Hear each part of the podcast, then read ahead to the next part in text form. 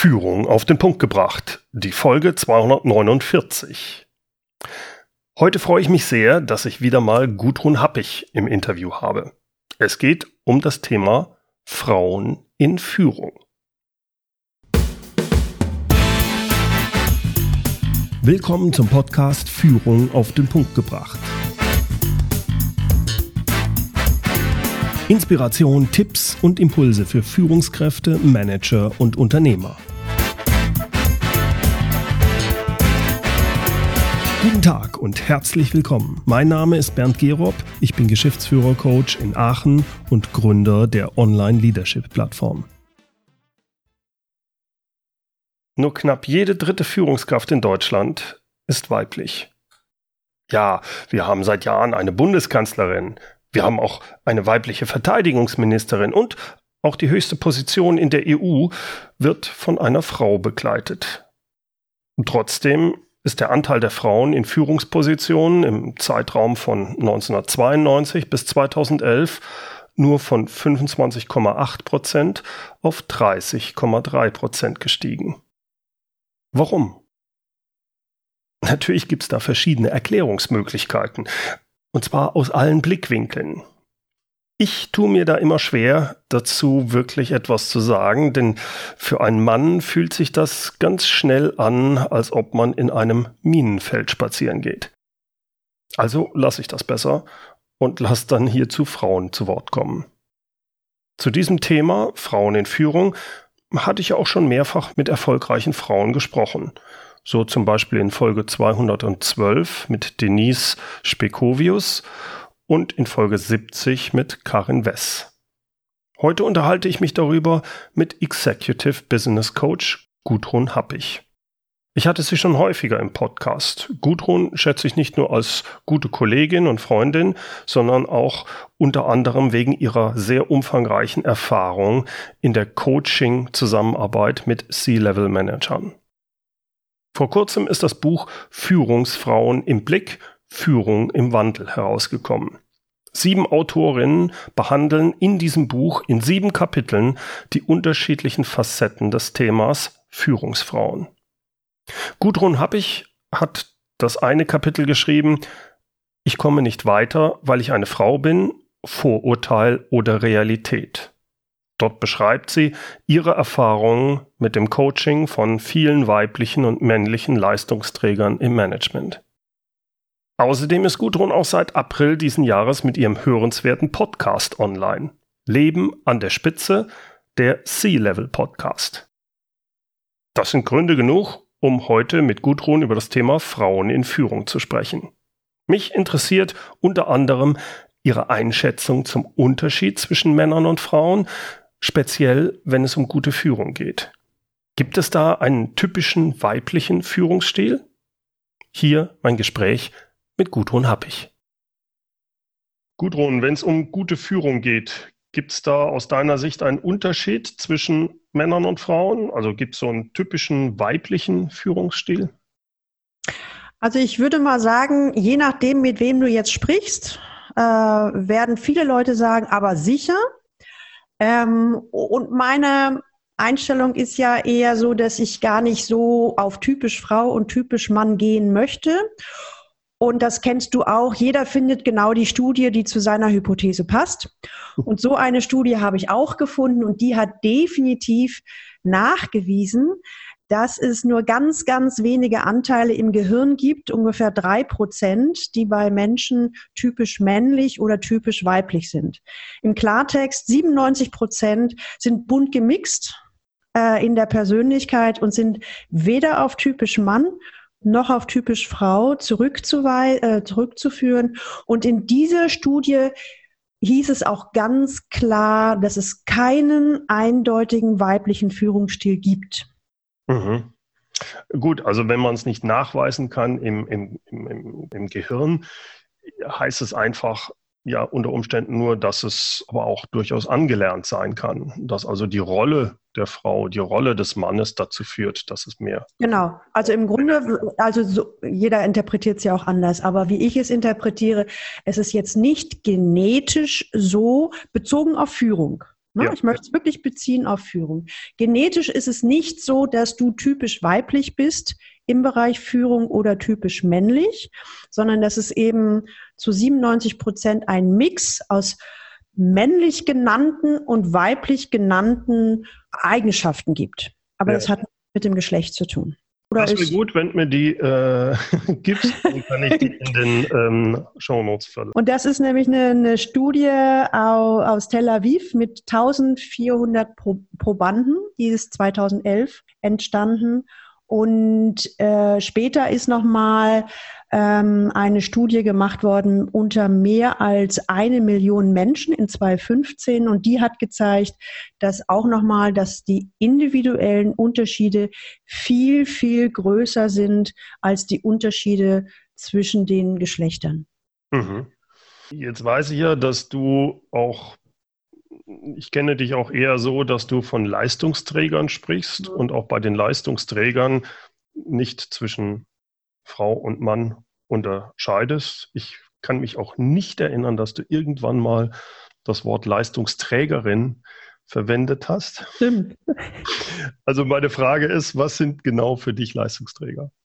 Ich glaube, du hast schon ganz gut angefangen mit der Formulierung, was sind für dich Leistungsträger. Denn wenn man bei Wikipedia guckt, dann, dann gibt es da auch so eine äh, Definition, die eher was mit äh, Sozialklassen zu tun hat.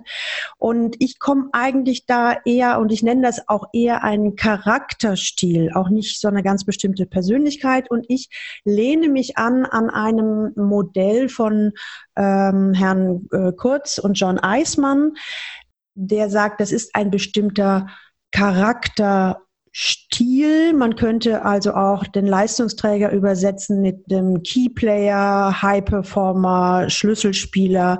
Und jetzt sage ich dir mal, was ich darunter verstehe. Das sind Menschen, für die ist Leistung, also etwas tun, positiv besetzt. Die machen gerne, die engagieren sich gerne, die übernehmen gerne Verantwortung, nehmen auch, äh, üben auch gerne Einfluss aus denen ist auch klar, das Leben ist kein Ponyhof. Also manchmal gibt es da auch Hürden, da muss ich halt drüber und da muss ich die Zähne auch zusammenbeißen. Und grundsätzlich wollen die etwas bewegen. Das heißt, die, die, die sind dann, die sieht man eben häufiger auch auf dem Karriereweg. Aber jetzt kommt was ganz Wichtiges bei diesem Typ, Leistungstypen, Leistungsträger die, deren ist das Miteinander und die Sozialkompetenz extrem wichtig. Das heißt, das, was sie machen, ist nicht, um das eigene Ego zu befriedigen, was man ja auch bei vielen Leuten kennt, sondern ihr Streben dient eigentlich einem höheren Zweck. Was heißt sie, eigentlich? Dient es einem höheren Zweck? Es dient einem höheren okay, Zweck. Okay. Ne? Danke, danke für den Hinweis. Und das heißt, das höre ich auch bei ganz vielen, die sagen, ja, natürlich habe ich Lust, Karriere zu machen und vorwärts zu kommen. Das ist nicht das Thema.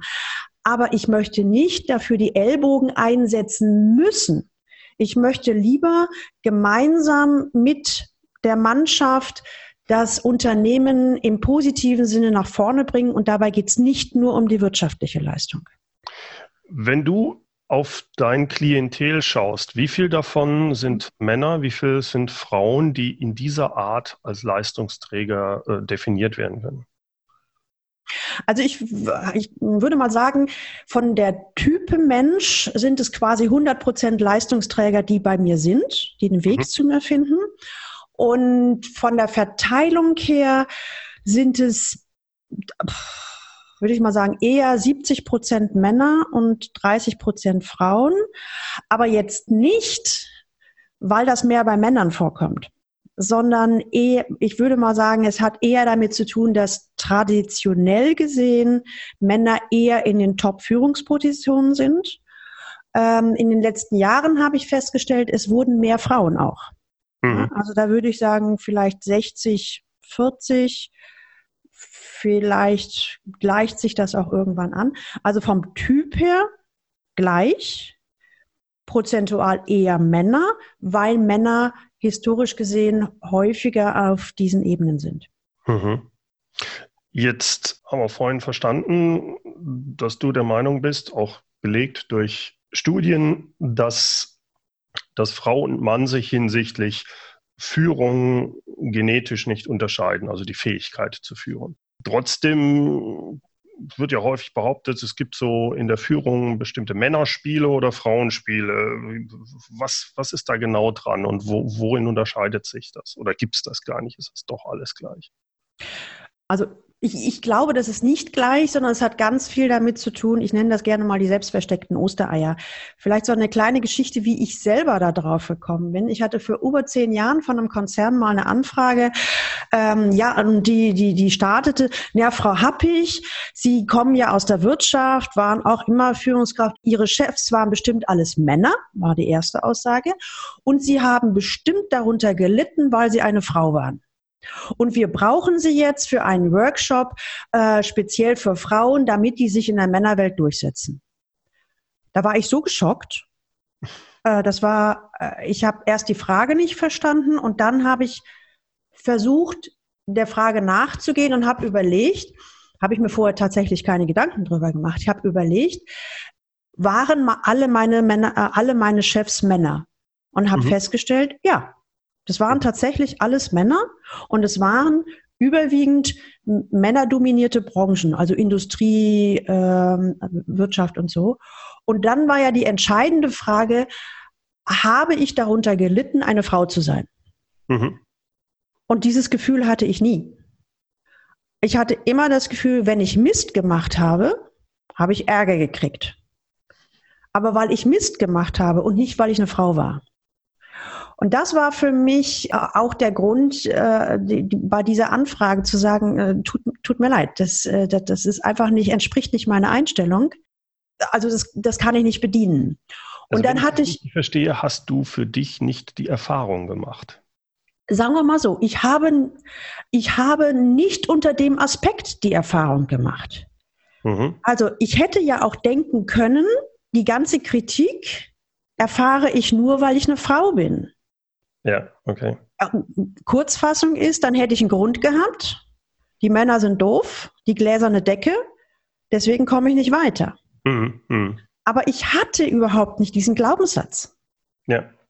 Sondern, und, und dementsprechend habe ich diese Erfahrung nicht gemacht. Und, und ich selber denke da, ähm, ähm, nenne das so die selbstversteckten Ostereier. Also wenn ich eine Überzeugung habe, weshalb etwas nicht klappt, wie zum Beispiel, ich komme nicht weiter, weil ich eine Frau bin, dann werde ich ganz viele Beispiele genau dafür finden, die mir recht geben. Mhm. Und das, und ich, ich glaube, in der Wissenschaft heißt es dann äh, unconscious bias oder unbewusste Vorurteile. Das heißt, wir haben ein bestimmtes Bild, bleiben wir jetzt bei, bei Mann und Frau oder Führungsstil, wie eine typische Frau sich verhält oder auch nicht verhält oder wie ein typischer Mann sich verhält und nicht verhält ich bleibe mal lieber bei selbstversteckten Ostereiern und sobald es dann auftritt, haben wir wieder recht. Mhm, mh. Also wie, wie dann die, äh, die Männer, die dann vielleicht sagen, oh, die, das sind ja männliche Frauen, die ist ja gar nicht mehr weiblich. Oder die Frauen denken, ja, das liegt nur an der gläsernen Decke und weil die Männer sich zusammentun. Aber ich persönlich glaube, weil ich diese Idee im Kopf habe, finde ich einen Beweis dafür, dass das vielleicht in der Realität so sein könnte. Mhm. Die Frage ist, ob mich das weiterbringt. Jetzt gibt es ja auch immer wieder, äh, dass gesagt wird, Frauen kommen nicht in die Top-Positionen, weil sie äh, stärker Selbstzweifel haben, äh, während das Männer, Männer nicht haben. Und deswegen sind mehr Männer oben. Was sagst du zu so einer Vermutung?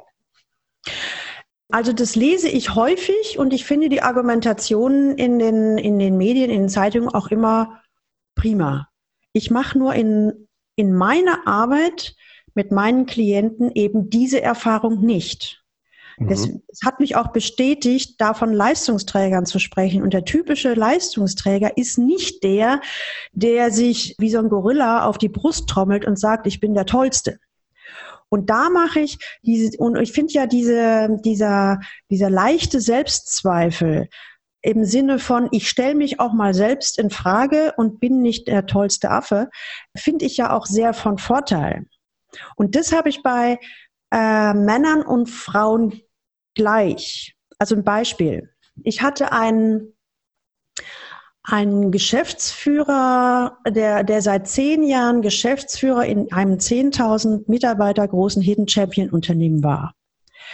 Der kam Anfang des Jahres, also nach Weihnachten, kam er ins Coaching und sagte dann, Frau Happig, ich glaube, ich kann das gar nicht. Und ich sagte, was jetzt? Was, was können Sie nicht? Und er sagte, Frau Happig, ich glaube, ich kann das gar nicht führen. Und dann meinte ich, das verstehe ich jetzt nicht. Sie machen es doch zehn Jahre. Und wenn ich mir die Zahlen in Ihrem Unternehmen angucke, dann machen Sie es, glaube ich, auch ganz gut. Ne? Und, und, und das war ein Mann, also Mann Mitte 50, wo man sagen würde, geht ja gar nicht. Weil so ein Mann in so, mit so einem Kaliber muss eben strotzend vor Selbstbewusstsein sein. Und das machte ihn aus meiner Wahrnehmung aber auch sehr sympathisch. Also im Sinne von, dass er nochmal in Frage gestellt hat, ob der Weg, den ich da gerade gehe, ob der eigentlich richtig ist, ob, ob seine Werte wirklich berücksichtigt werden, so den, den Anspruch, den er an Führung hat, die Mitarbeiter wirklich mitzunehmen, wird er da seinen eigenen Ansprüchen gerecht.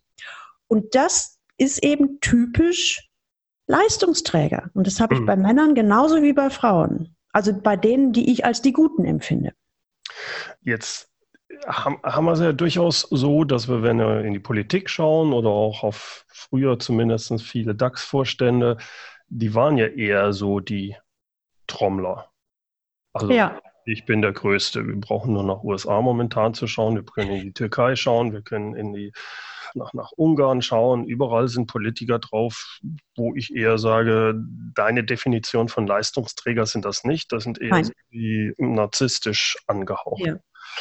Dann haben wir sicherlich auch noch andere, aber die Tendenz würdest du da sagen, dass wenn man wirklich in die erste Reihe will, in einem großen Konzern, ist, dass ich einen gewissen stärkeren narzisstischen An Anspruch haben muss und dass es da vielleicht so ist, dass auch viele Frauen sagen, das habe ich nicht oder wie würdest du das sehen? Oder warum haben wir im, im DAX-Vorständen quasi keine Frauen?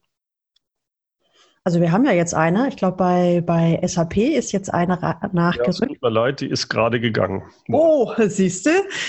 Kann man sich dann auch fragen, warum, aber das ist eine andere Frage. Äh, Nochmal, deine Frage ist, äh, braucht, müsste man an der Spitze doch mehr narzisstisch unterwegs sein? Habe ich das? Das ist die Frage, oder? die ich habe. Es gibt einige Ausnahmen. Also jetzt kann man stehen zu Frau Merkel, wie man will, aber narzisstisch in der Art ist es sicherlich nicht. Nein, genau. Mit anderen Vergleiche. Das ist für mich so eine äh, Ausnahme, äh, die ich momentan sehe. Das Gros der Leute in der Politik an den Top-Positionen aber auch in den DAX-Konzernen, zumindest in der Vergangenheit, ich sehe da so ein bisschen eine Veränderung momentan, äh, bin mir da nicht ganz sicher, sind von Männern dominiert und eher wirklich so ein bisschen narzisstisch. Muss ja. ich das sein, um dahin zu kommen? Wo sind deine Leistungsträger? Sind, die sind ja nicht die. Also nee, das sind nicht die, aber die sind auch, die können auch auf diesen Ebenen sein. Ja. Meine Erfahrung ist, dass auf diesen ganz Top-Ebenen sind überwiegend zwei Typen von Menschen. Das eine die Trommler, die, du nennst sie Narzissten, also ja. sagen wir mal die Trommler, ich nenne sie auch gerne die Politiker, die, die haben einen Wahnsinnsvorteil. Die können sich affengut präsentieren. Die sind rhetorisch brillant. Die können dir Bilder in Aussicht stellen, äh, da träumst du. Die können dir auch Perspektiven und Visionen an die Wand malen. Da würdest du als Normalmensch denken, wie kann der sowas versprechen? Also ich sage jetzt mal, ich mag den Trump auch nicht, aber im positiven Sinne, der hat die Fähigkeit, Dinge zu behaupten, da bleibt mir die Spucke weg. Aber der, der setzt sich hin, ist, ich könnte mir vorstellen, dass er wirklich davon überzeugt ist. Und das Dumme ist, solchen Leuten gerade in Krisenzeiten glaubt man. Also wenn die Welt zu komplex ist, dann sucht der Normalmensch, sucht nach einfachen Lösungen. Und wenn und ein so ein, bleiben wir mal Politiker, Narzisst und wie auch immer, sie haben halt die Möglichkeit, Kraft ihrer Persönlichkeit an der Stelle, die komplexe Welt total einfach darzustellen und wirken nach außen extrem selbstbewusst. Deswegen haben sie, wenn man sie nicht kennt, haben die erstmal, sind die von außen hoch attraktiv. So, hört sich jetzt nett an, aber ist nun mal so. Und an der Spitze sind aber auch meine, ich nenne das mal meine Lieblinge, die Leistungsträger. Mhm. Die sind ganz anders gestrickt. Das sind meistens die, die, was ich vorhin schon sagte, die, auch wenn es eng wird, äh, sind die verantwortungsbewusst, gehen auch durch, durch Krisen durch, sind total ehrlich, äh, zuverlässig, aber meistens nach außen nicht so charmant. mhm. die, die verpacken ihre Sachen nicht so gut. Also die übernehmen sehr, sehr viel Verantwortung, meistens zu viel, sind aber auch nicht so blumig charmant, sind eher inhaltsgetrieben und wollen auch oft gar nicht die Rhetorik bedienen. Mhm. So, und jetzt. Würdest du dann sagen, es sind halt sehr viele Frauen eher in diesem Bereich tätig. Da sie das nicht wollen, äh, werden sie auch nicht an die Top in der Regel ganz nach oben kommen? Oder, also ich versuche immer noch rauszukriegen, wie kommt das denn, wenn, wenn das so ist, dass Frauen nicht in den DAX-Vorständen fassen? Okay, sagen wir mal so, das sind zwei Paar Schuhe. Ich, wenn man jetzt mal, das ist ganz vereinfacht gesagt, wir haben zwei Typen oben an der Spitze, ja. der Leistungsträger und der Politiker. Es gibt viele, viele Mischformen. Die, die Inhaltsorientierten und die Rhetoriker. Und ganz ehrlich, zurzeit ist die Fluktuation in den ersten 18 Monaten auf der, auf der obersten Ebene 22 Prozent, Tendenz steigend. Mhm. Und gerade, das kriegt man gar nicht so mit, aber auch ganz, ganz viele gute, die die Rhetorik nicht mitspielen, die fliegen. Mhm. Warum? Weil sie im Zweifelsfall auch einen Fehler eingestehen. Weil sie halt ehrlich sind. Weil mhm. sie dieses Spiel nicht mitspielen. Es hört sich jetzt ein bisschen schräg an. Aber es ist, wenn du auf der obersten Ebene nicht, nicht gelernt hast, mit den Politikern klarzukommen, und wir über Gewinnen, Verlieren sprechen, dann ist auch total klar, wer verliert. Bestimmt nicht der Rhetoriker, mhm. sondern der andere. Ich weiß nicht, habt ihr jetzt ein bisschen Kauderwelsch erzählt oder ist es Nein, ich, ich habe es so verstanden, dass du sagst, es gibt diese zwei Typen. Der Leistungsträger spielt das, kennt vielleicht das Spiel, spielt es aber nicht mit, weil er sagt, ich agiere nicht so der, du nennst sie Politiker jetzt, nicht für, unbedingt mit normalen Politikern, da gibt es auch beide Seiten. Genau, Politikertyp. Mhm. Also dieses, dass man halt die Wahrheit jetzt nicht so genau nimmt und einen Fehler äh, machen immer die anderen, mache ich nicht. Mhm. Dadurch, dass ich so agiere, habe ich eine bessere Chance, oben zu bleiben in bestimmten Situationen als andere. So habe ich dich verstanden. Genau, genau. Äh, jetzt erstmal, um schwarz-weiß so zu formulieren. Ne? Jetzt kommen wir zu dem Punkt, Warum sind nicht so viele Frauen an der Spitze? Mhm. In, ich kann jetzt aus meiner Erfahrung heraus sagen, dass ich glaube, ich mache meinen Job jetzt mehr als 22 Jahre und schon vor ungefähr 15 Jahren fing es an, dass bei vielen aufstiegsfreudigen und willigen Frauen die Frage auftauchte, will ich das überhaupt? Mhm. Ich will was bewegen, ich will was gestalten, ich habe auf diese Spielchen überhaupt keine Lust ist mir nicht das Schmerzensgeld zu hoch? Mhm. Vor 15 Jahren. Mhm. Jeder trifft ja seine eigene Entscheidung, aber wo auch relativ viele dabei waren, die gesagt haben, und dann haben sie es auch so formuliert, das Schmerzensgeld da oben, das ist mir zu hoch. Mhm. Das möchte ich nicht. Und ich glaube, dass das, dass ähm, eben dieses frühzeitige Reflektieren ist der nächste Schritt oder die nächste Ebene mit den dazugehörigen Spielregeln. Ist das für mich eine Weiterentwicklung oder nicht? Die zu stellen, frühzeitig zu stellen, kann natürlich auch dazu führen, dass man sagt, will ich nicht. Mhm. Und also bei, ja nicht nur, bei Frauen, sondern auch bei vielen Männern, die sagen, das tue ich mir nicht an. Aber, Aber jetzt kommt es. Ist es bei den Frauen häufiger. Bei, bei Männern ist mir das in meiner Arbeit bewusster aufgefallen vor fünf, sieben Jahren, also deutlich später. Mhm. Früher glaube ich, also wenn wir von früher und äh, heute sprechen, ist das ein bisschen schräg, aber ich glaube, früher war einfach relativ automatisch klar, Karriere bedeutet höher, schneller, weiter. Mhm. Ich will was bewegen und ich will was gestalten und wenn ich an der Spitze bin, dann habe ich mein Ziel erreicht unabhängig darüber, ob, wenn ich da oben bin, ob das eigentlich eine Welt ist, die mir gefällt. Und ich glaube, dass relativ viele auch in diese Positionen gekommen sind, die dann, als sie da waren, gemerkt haben, oh Gott, also hätte ich das bloß nicht gemacht. Aber zurück kann ich jetzt auch nicht mehr. Mhm. Und ich, mhm. das ist zumindest so meine Erfahrung, weil ich habe wirklich richtig, richtig, richtig tolle Leute. Aber ich habe jetzt auch immer mehr Männer, die eigentlich vielleicht gekommen sind mit dem Start, ich will jetzt Vorstand werden und dann arbeiten sie eine Weile und sie werden sich immer klarer, was sie eigentlich wirklich wollen. Und es kann durchaus, also es ist oft, schon öfter vorgekommen, dass dann irgendwann die Nominierung kam und sie gesagt haben, nö. Kein Bock drauf. Reizt mich nicht. Ne? Ja, ja. Und äh, jetzt kann man sagen, wenn man bei der Happig ist, dann wird man nicht mehr Vorstand. Äh, gar nicht. Also es sind ja, äh, es habe auch einige, äh, sind richtig tolle Vorstände geworden. Mir geht es ja eher darum, dass die Leute sich trauen, die für sie wichtigen Fragen zu stellen und für sie individuelle Antworten zu finden, die zu ihnen passen.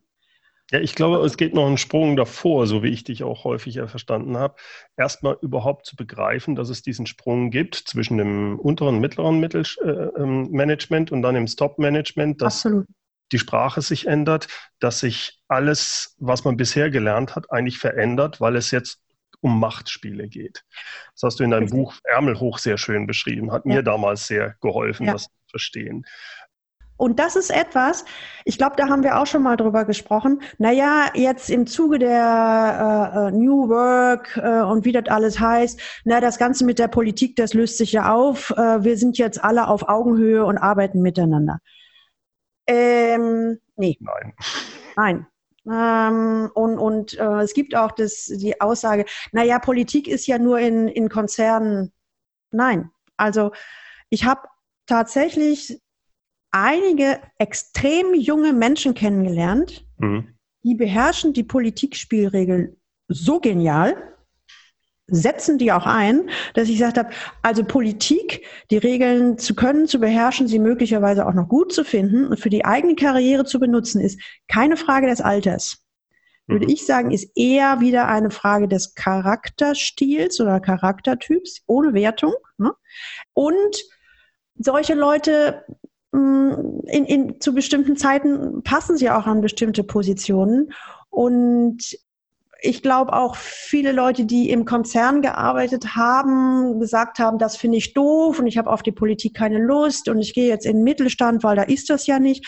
Naja, aber wenn ich 10, 15 Jahre gelernt habe, unbewusst mit der Muttermilch aufgesogen habe, wie Politik funktioniert, dann übertrage ich das auch in den tollen Mittelständler. Also so meine Fantasie ist, es ist hilfreicher zu akzeptieren, dass es Spielregeln gibt hm. und dass ich mich auf die Suche mache, wie, wie die zu identifizieren und lernen, damit umzugehen. Und wenn ich Glück habe, treffe ich ein Unternehmen, was wenig politisch ist. Jetzt würde ich gerne noch auf eine Sache eingehen. Hm. Ich verstehe das. Wir haben jetzt über Karriere gesprochen in Unternehmen als Angestellte. Hm. Es gibt aber auch die Statistik, ich habe sie jetzt leider nicht genau vorlegen, aber es gibt deutlich weniger Frauen, die Unternehmer werden, als Männer. Also ja. es gibt we deutlich weniger Frauen, die ein Unternehmen gründen, als Männer. Jetzt würde ich ja sagen, okay, ich habe das verstanden mit den Leistungsträgern, dass die Frauen viel früher, also das tue ich mir nicht an. Damit kann ich diese Statistik nicht erklären. Warum gibt es dann nicht vielleicht sogar mehr Frauen, die sagen, ich mache meinen eigenen Stiefel? passiert nicht. Was ist deine Einschätzung, warum das ist? Ah, also ich kann auch nur vermuten. Ich persönlich glaube, dass vergleichsweise viele Frauen in die Selbstständigkeit gehen oder rutschen als Karrierealternative mit dem Moment, wo Kinder da sind. Mhm. Weil das ist das, was ich immer wieder höre, dass Vollzeit-Führungskraft oder Teilzeit-Führungskraft in Deutschland in Unternehmen ist immer noch ganz schwer.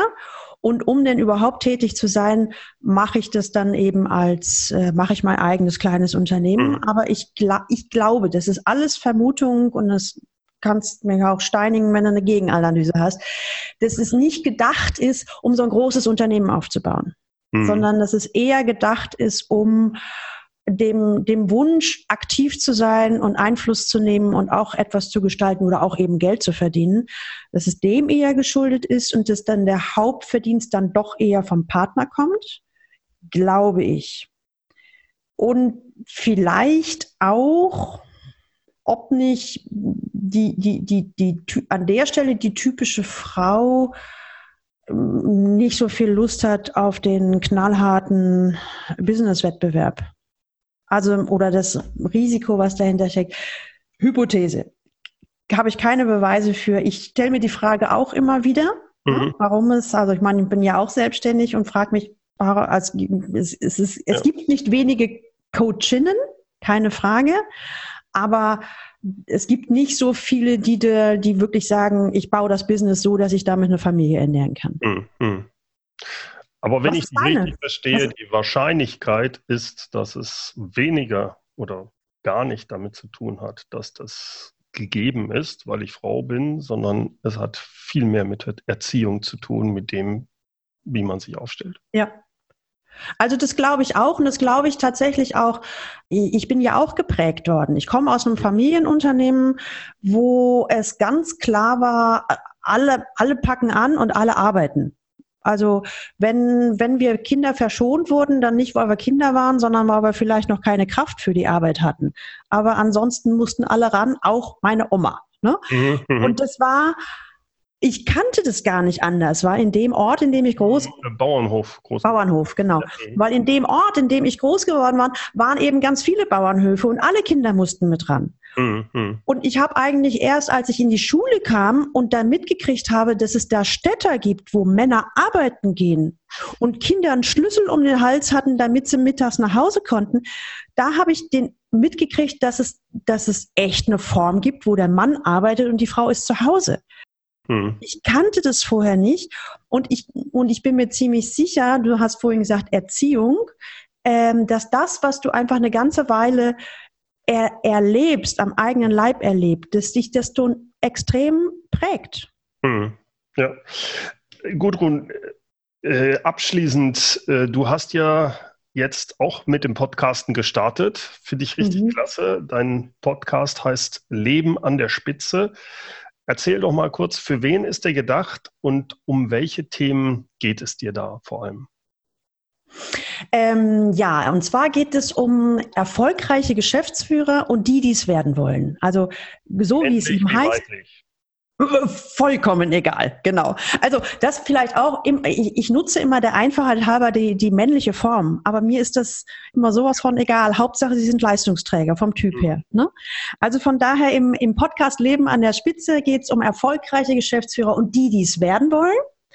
Und insgesamt geht es um die ich sag mal, um die individuellen Herausforderungen, die man einfach an der Führungsspitze hat und dann um, um, um Lösungen, wie kriege ich die, wie kriege ich die Kuh vom Eis, dass das für mich funktioniert. Das ist auch so ein bisschen, ja, so ein Blick hinter die Kulissen. Also wie wir es vorhin eben auch hatten. Man hat so das Bild, der Geschäftsführer von einem 10.000 Mann Unternehmen ist souverän und stabil und ja, mit mal, vielleicht höre ich in dem Podcast, ist gar nicht immer so. Mhm. Ja? Also alle Themen, die bei erfolgreichen Geschäftsführern und die, die es werden wollen, tatsächlich im realen Leben auftauchen. Und das fängt an von Hurra, ich bin befördert worden, ich darf jetzt in zwei Monaten werde ich Geschäftsführer. Oh Jod, Jod, wie komme ich mit der Verantwortung klar? Oder was mache ich, dass der Start gelingt? Äh, wie fange ich, wie, wie baue ich die Mannschaft auf? Wie, wie lege ich die Strategie fest?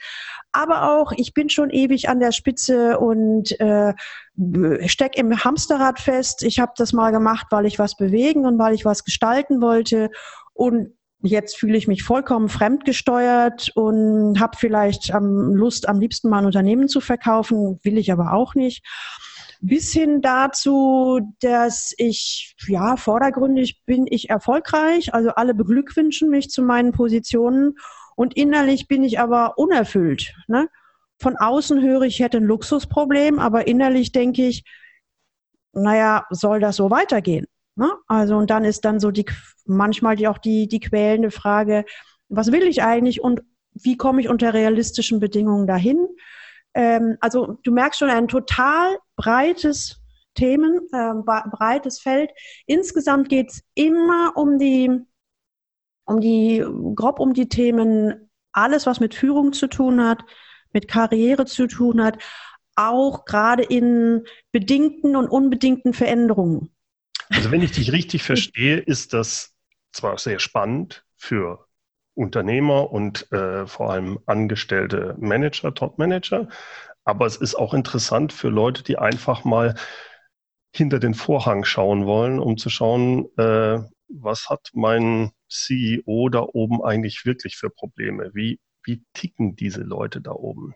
Also es ist ja. auch ein, so ein bisschen voyeuristisch, was man da sehen kann. Wenn, wenn man dazu. Absolut, also so ein bisschen, ich nenne da, also ich würde es mal so sagen, so ein Blick, Blick hinter die Kulissen oder auch Blick durch Schlüsselloch. Ich werde die äh, Sachen natürlich verlinken. Deinen Podcast gibt es dann auf iTunes, auf Spotify, überall, wo man Podcasts hören kann. Ich kann es nur jedem empfehlen, da reinzuhören. Das lohnt sich in jedem Fall. Viele wissen ja, dass du bei mir auch schon häufiger im Podcast warst und ich äh, ein großer Fan von dir bin. Also ich habe deinen Podcast schon abonniert. Gudrun, vielen, vielen lieben Dank und bis demnächst. Danke an dich. Soweit mein Interview mit Gudrun Happig. Den Link zum Buch Führungsfrauen im Blick, Führung im Wandel sowie zu Gudruns hörenswertem Podcast Leben an der Spitze, der Sea-Level Podcast, finden Sie in den Shownotes. Und die Shownotes, wie immer, finden Sie unter www.mehr-führen.de Schrägstrich Podcast 249. Führen mit UE. Zum Schluss kommt noch unser inspirierendes Zitat. Es kommt heute von Carsten Bach. Wertschätzende Führung können Sie nicht einfach von oben anordnen. Sie muss von innen kommen. Führungskräfte mit echtem Interesse an den Mitarbeitern, die verstehen das. Herzlichen Dank fürs Zuhören. Mein Name ist Bernd Gerob und ich freue mich, wenn Sie demnächst wieder reinhören, wenn es heißt Führung auf den Punkt gebracht. Inspiration, Tipps und Impulse für Führungskräfte, Manager und Unternehmer.